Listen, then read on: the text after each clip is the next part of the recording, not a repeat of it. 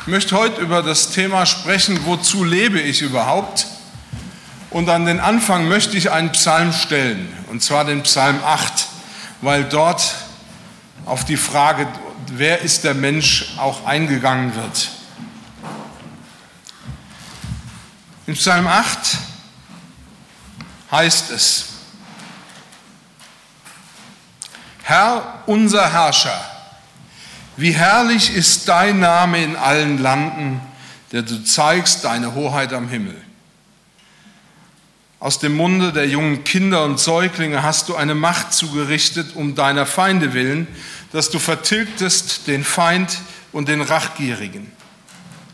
Wenn ich sehe die Himmel, deiner Fingerwerk, den Mond und die Sterne, die du bereitet hast, was ist der Mensch, dass du seiner gedenkst. Und das Menschenkind, dass du dich seiner annimmst.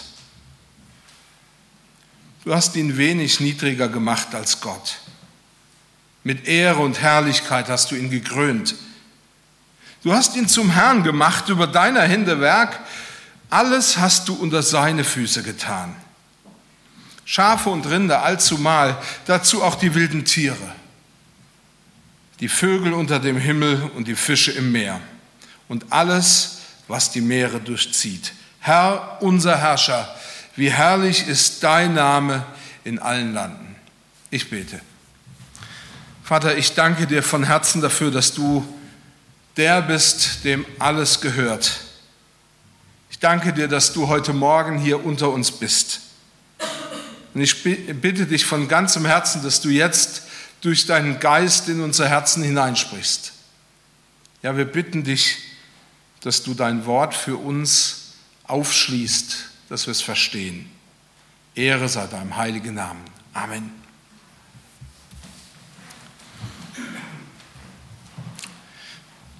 Wie gesagt, ich möchte mit euch heute Morgen über die Frage sprechen, wozu lebe ich überhaupt?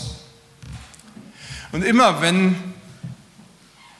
mit am Anfang einer Frage das Wort wozu gestellt wird, dann stellt sich die Frage nach dem Sinn. Es geht also heute Morgen um die Frage nach dem eigentlichen Sinn in unserem Leben. Und offensichtlich sehnt sich auch jeder von uns davon oder danach eine Antwort auf diese Frage nach dem Sinn des Lebens zu haben. Ich habe dazu ein Zitat von George Bernard Shaw gefunden. Ich finde das ziemlich drastisch, aber ich glaube, er trifft die Sache schon auf den Punkt. Er sagt, dies ist die wahre Freude im Leben, für ein Ziel gebraucht zu werden, welches sich selbst als ein ganz großes erkenne. Treibende Kraft zu sein, anstatt nur eine kleine Motte, die sich mit Nörgeln und Jammern über die Schwierigkeiten des Lebens die Zeit vertreibt und darüber verzweifelt ist, dass die Welt sich nicht anstrengt, diese Motte glücklich zu machen. Wir wollen und wir brauchen ein Wozu, damit wir sagen können, dass unser Leben Sinn hat. Und natürlich beschäftigt uns dabei die Frage, wie wir diesen Sinn für unser Leben begründen können, was denn die eigentliche Begründung dafür ist. Viele von uns werden vielleicht heute Morgen denken, ich habe den wahren Sinn meines Lebens bereits kennengelernt. Ich kenne Jesus, ich habe eine Beziehung zu ihm und ich glaube an ihn. Und ich möchte das heute Morgen zu 100 Prozent unterstreichen. Allerdings äh, irritiert mich das auch, dass mancher zwar sagt, der eigentliche Sinn meines Lebens ist die Beziehung und der Glaube an Jesus, aber in der Praxis lebst du etwas völlig anderes.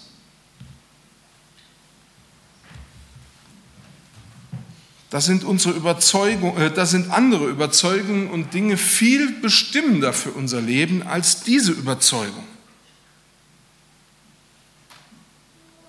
Für die, die nicht an Jesus glauben, möchte ich natürlich auch sagen, dass es aus dieser Perspektive noch viel schwieriger ist, eine Antwort zu geben, wozu lebe ich überhaupt, als es so schon schwer ist. Nun habe ich in verschiedenen Diskussionen und Seminaren immer wieder die Antwort erhalten, dass mir Leute gesagt haben, auf die Frage, wozu lebe ich überhaupt, gibt es einen Sinn für das Leben, dass sie mir gesagt haben, es ist überhaupt nicht entscheidend, ob ich einen Sinn für mein Leben habe, sondern der Weg ist das Ziel. Das ist das Eigentliche. Wir sind halt unterwegs. Und wenn wir diesen Gedanken konsequent weiterverfolgen, dann kommen wir immer mehr zu der Überzeugung, dass das Ergebnis nur die hauptsächliche Beschäftigung mit mir selbst zur Folge hat. Und in der Tat scheint die Beschäftigung mit mir selbst gewissermaßen zu der neuen Religion zu werden, die es in unserer Zeit gibt. Vor ein paar Tagen bin ich auf das Stichwort Selbstoptimierung gestoßen. Hat das jemand schon mal von euch gehört? Okay, also alle nicken. Und interessanterweise ist das mittlerweile bei vielen ein gewisser Selbstoptimierungswahn ausgebrochen ist. Der bekannte Philosoph Peter Sloterdijk spricht sogar davon, dass dieser Selbstoptimierungswahn alle Religion, also den Glauben abgelöst hat. Selbstoptimierer sind Menschen, die ihr Leben in unterschiedliche Segmente oder Bereiche einteilen, wie es ein Unternehmen auch macht, und auf allen Gebieten versuchen, besser zu werden. Also alles zu optimieren, eben das Optimum aus sich selber herauszuholen. Selbstoptimierer sind Menschen, die sich rund um die Uhr selbst überwachen. Zum Beispiel mit Hilfe von, Apps auf dem Handy überwachen sie ihren Schlafrhythmus. Oder sie lassen sich die aktiven Minuten und die Schritte, die sie am Tag machen, anzeigen. Das mache ich übrigens auch.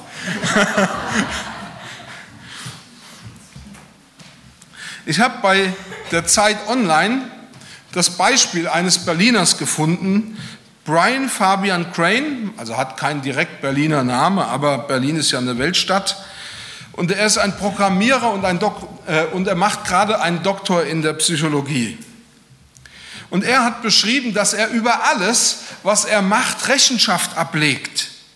Das heißt, jede halbe Stunde, in der er am Schreibtisch sitzt oder irgendetwas anderes macht, hält er konsequent inne und überlegt sich, was habe ich gemacht?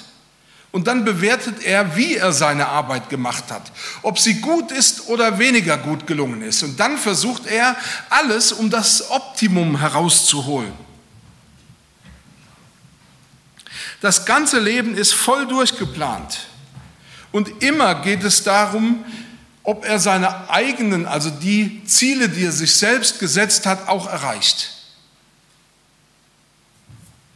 Um nochmal auf diesen Peter Sloterdijk zu kommen, er geht davon aus, dass nachdem alle Ideologien ausgedient haben,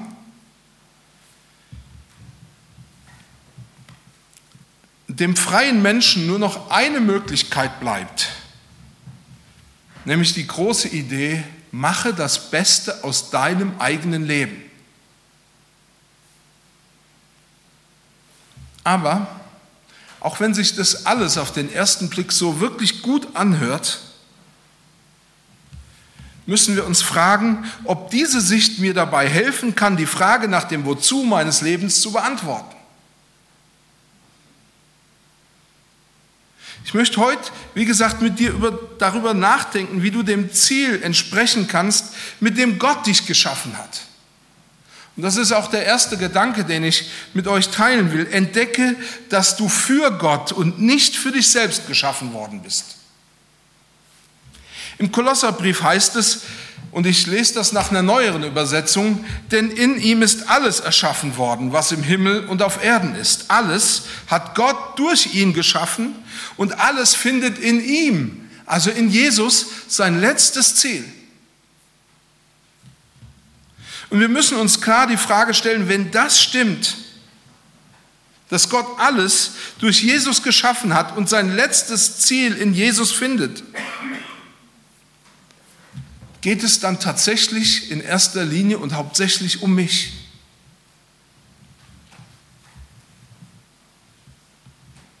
Und das, ich möchte das deutlich sagen, es geht nicht darum, mich selber in den Mittelpunkt meines Lebens zu stellen, sondern Jesus. Es geht um mehr als um Selbsterfüllung, persönliche Zufriedenheit, Glück, deine Familie, deine Karriere, die Träume, die du träumst oder deine Vorstellungen. Wir müssen uns die Frage stellen, worum geht es wirklich? Gott hat unser Leben mit einem anderen Ziel geschaffen. Und um das zu verstehen, müssen wir einen anderen Ausgangspunkt für unsere Überlegungen wählen, als wir das üblicherweise tun, nämlich nicht uns selber, sondern Gott. Und wenn du bei Gott anfängst, dann erfährst du, dass Gott dich mit voller Absicht erschaffen hat und dass er dich für sein Ziel geschaffen hat.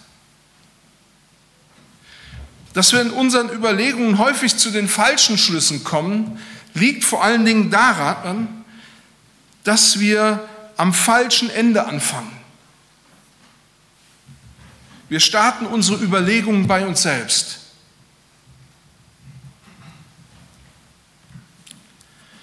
Unsere Gedanken kreisen meist um meine Zeit, meine Pläne, mein Recht, meine Träume oder eben auch meine Zukunft. Und natürlich ist uns das allen bewusst und ist uns das eingeimpft worden. Das haben wir verinnerlicht, was in unserer Gesellschaft bzw. in unserer Kultur auch gefordert wird. Du musst an deine Zukunft denken. Aber das bedeutet, dass wir alles nur unter der Perspektive sehen, ich, meiner, mir, mich. Auch wenn viele heute glauben, dass Kirche oder Glaube versagt hat, so macht doch die Sehnsucht nach der Selbstoptimierung deutlich, dass die grundlegende Frage des Daseins auch auf diesem Weg nicht beantwortet wird. Denn warum und wozu sollte ich mich denn selbst optimieren? Hole ich damit wirklich das Maximum aus meinem Leben heraus? Auch dieser Weg löst uns nicht von der Suche nach dem Ziel und dem Sinn meines Lebens.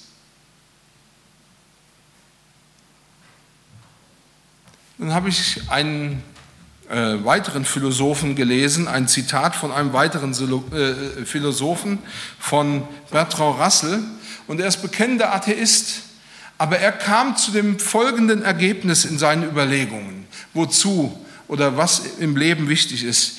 Er schrieb, solange man nicht annimmt, dass es einen Gott gibt, bleibt die Frage nach dem Ziel des Lebens sinnlos. Und ich finde, dass er recht hat. Solange wir um uns selbst kreisen, werden wir das Ziel unseres Lebens nie wirklich finden. Das heißt, um herauszufinden, wozu lebe ich überhaupt, muss ich mir bewusst machen, ich bin von Gott erschaffen und ich bin vom Ursprungs her, Ursprungsgedanken her auch für Gott erschaffen. Und ich glaube, erst wenn du das verstehst, wird dein Leben Sinn machen. Und wenn ihr mich nach einer Definition oder nach dem fragt, was Leben bedeutet, dann möchte ich ganz klar sagen, Leben bedeutet einmal in Jesus das Leben zu finden und auf der anderen Seite, Leben bedeutet sich von Gott für seine Ziele gebrauchen zu lassen und nicht umgekehrt Gott für meine Ziele zu missbrauchen. Paulus schrieb den Römern überaus eindrücklich in Römer 8, was unsere selbstsüchtige Natur will, führt zum Tod. Was der Geist Gottes will, führt zum Leben und zum Heil. Und solange du das ignorierst, führt dein Leben am Ziel vorbei. Deshalb solltest du dir klar werden, dass ein sinnvolles Leben nur möglich ist, wenn du Gottes Willen mit deinem Leben verfolgst. Gott will, dass du alles daran setzt, seinen Zielen gemäß zu leben. Wenn Jesus sagt in Matthäus 6, trachte am ersten nach dem Reich Gottes und nach seiner Gerechtigkeit. Und man könnte das so übersetzen. Setze alles dran, das Reich Gottes in deinem Leben und in deiner, dass das Reich Gottes in deinem Leben und in deiner Umgebung anbricht und die Gerechtigkeit Gottes aufgerichtet wird. Und ich habe das übersetzt aus dem Griechischen, also das heißt, es kommt wirklich so raus, dass wir alles daran setzen sollen. Dann müssen wir uns bewusst werden, dass das nicht nur ein weiser Spruch ist, der neben anderen weisen Sprüchen steht, sondern dass es sich hier um die Herausforderung des Lebens schlechthin handelt. Auch in unserer Kultur setzt sich die Sehnsucht nach persönlichem Erfolg immer mehr durch. Und wir wissen das alle. Wir können viel für unseren persönlichen Erfolg tun.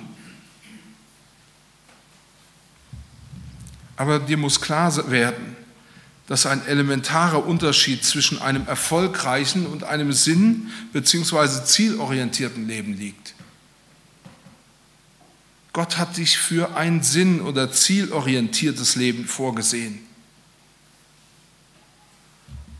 Und ich muss aus meiner eigenen Beobachtung sagen,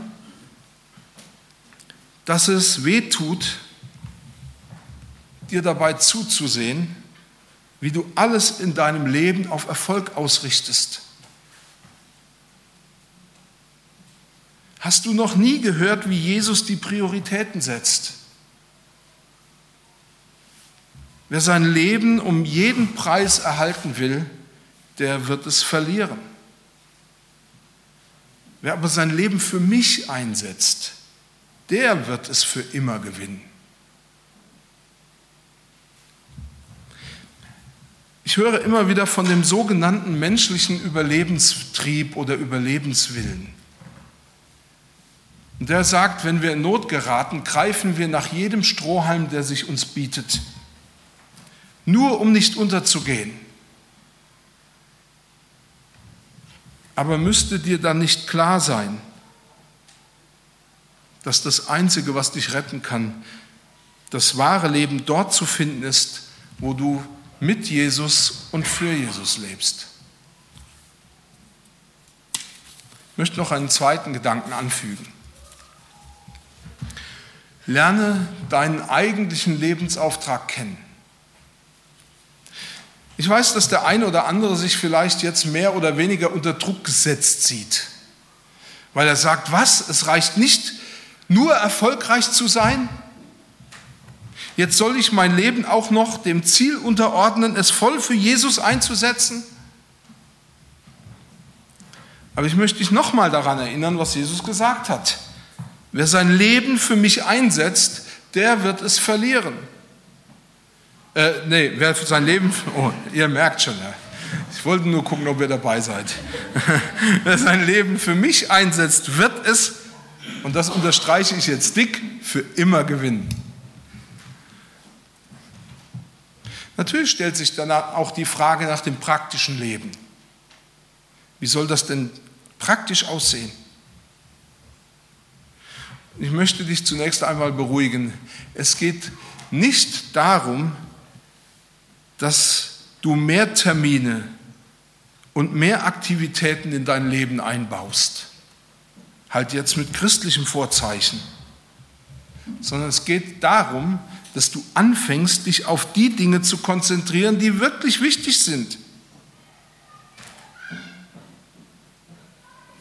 Auch hier geht es ja nicht darum, dass du immer mehr zu dem Menschen wirst, der sich selbst optimiert, sondern zu dem Menschen, für, ja, zu dem dich Gott ursprünglich erschaffen hat. Und das ist ein wichtiger Moment in unserem Leben, das zu erkennen.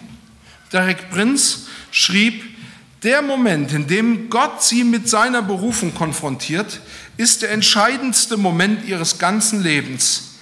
Ihr ganzes Schicksal in Zeit und Ewigkeit hängt von der Reaktion darauf ab.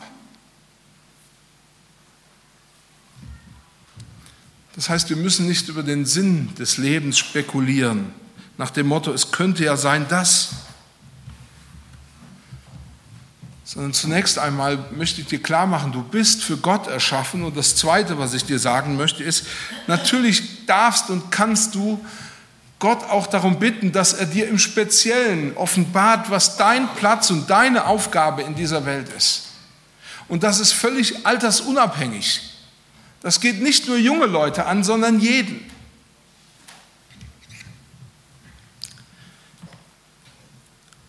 Und vor allem möchte ich darauf hinweisen, dass dir Gottes Wort, die Bibel, die beste Möglichkeit bietet zu entdecken, was Gott über den Sinn deines Lebens sagt. Das heißt, ich möchte dir heute Morgen nicht die Arbeit abnehmen, dir nicht eine vollständige Antwort liefern.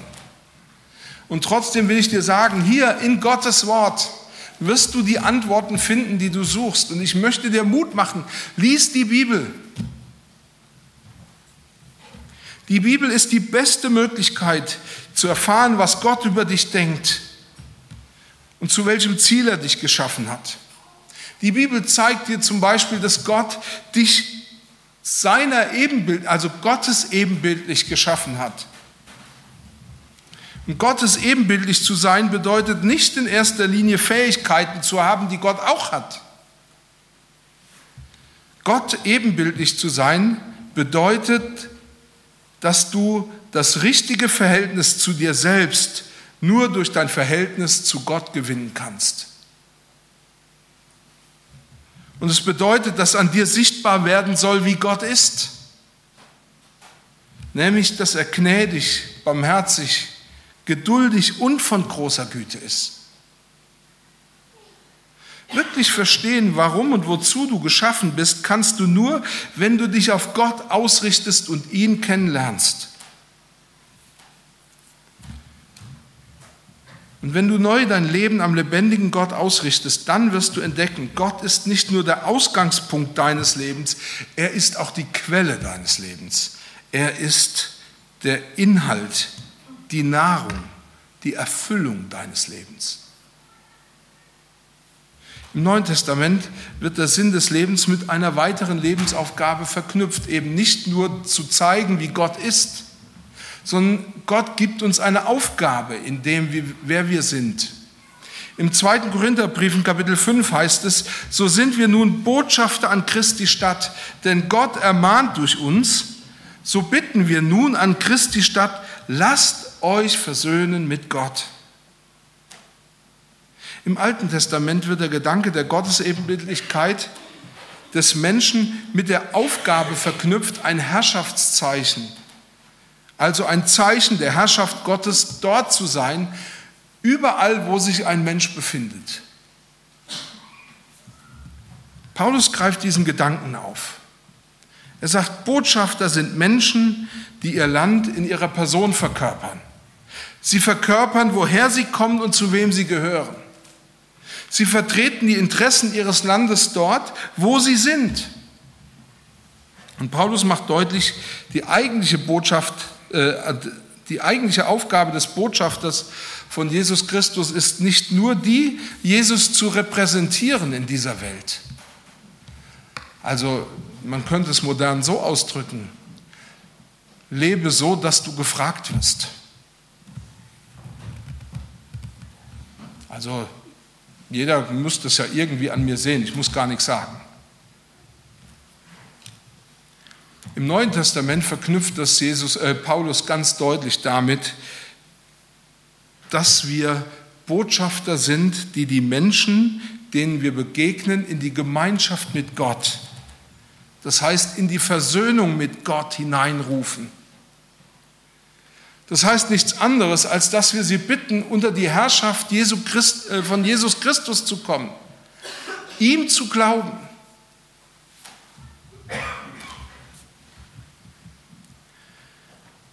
Das ist das, was Gott mit deinem Leben vorhat, dass du ein Botschafter bist, der Menschen in die Versöhnung mit ihm hineinruft. Das ist die Wahrheit. Und ich möchte dich herausfordern, bau dein Leben auf den ewigen Wahrheiten auf, wie sie dir von Gott durch sein Wort gezeigt werden. Das Wort Gottes ist der Kompass, der dich zu den richtigen Überzeugungen bringen kann. Ich möchte am Schluss noch kurz darauf eingehen oder beziehungsweise noch ganz kurz anhängen, was Paulus im Epheserbrief über den Sinn unseres Lebens, über das Wozu gesagt hat. In Epheser, in Epheser 1, Vers 11 schreibt er, durch Christus haben wir Anteil bekommen an seinem Heil. Dazu hat Gott uns von Anfang an bestimmt. Das war sein Plan und Wille für uns. Ganz kurz drei Gedanken noch. Also drei Einsichten über das Ziel und den Sinn deines Lebens. Erstens, du findest deine Identität und dein Ziel in der Beziehung zu Jesus Christus. Ich möchte dir klar sagen, wenn du noch keine Beziehung zu Jesus Christus hast, dann möchte ich das heute hier anbieten, dass du gerne mit mir am Ende nach diesem Gottesdienst sprechen kannst und ich kann dir helfen, in eine Beziehung zu Jesus hineinzukommen. Das Zweite, Gott hat über dich nachgedacht, lange bevor du über ihn nachgedacht hast. Er hat, in deinem, er hat deinem Leben einen tiefen Sinn gegeben, und zwar ohne dich davor zu fragen. Und ohne darauf, ja, und noch bevor du angefangen hast zu existieren. Den Sinn deines Lebens kannst du dir nicht aussuchen. Aber du kannst den Sinn deines Lebens finden durch Jesus Christus. Und das Dritte, was ich sagen möchte, der Sinn deines Lebens steht in einem viel größeren Zusammenhang. Denn Gott hat dich in sein Werk, in sein Reich will er dich einbauen und er hat dich für die Ewigkeit geschaffen. Ich möchte dich jetzt bitten, dir ein bisschen Zeit zu nehmen, um darüber nachzudenken, ob du auf dem richtigen Weg zu einem sinn- und zielorientierten Leben unterwegs bist, beziehungsweise ob du so lebst, wie es Gott für dich gedacht hat. Und dann möchte ich, dass du überlegst und eine Entscheidung triffst, welchen Weg du in Zukunft gehen willst. Wir wollen uns jetzt Zeit nehmen, ein bisschen Zeit, wir haben heute echt viel Zeit noch und ich äh, werde dann am Ende beten.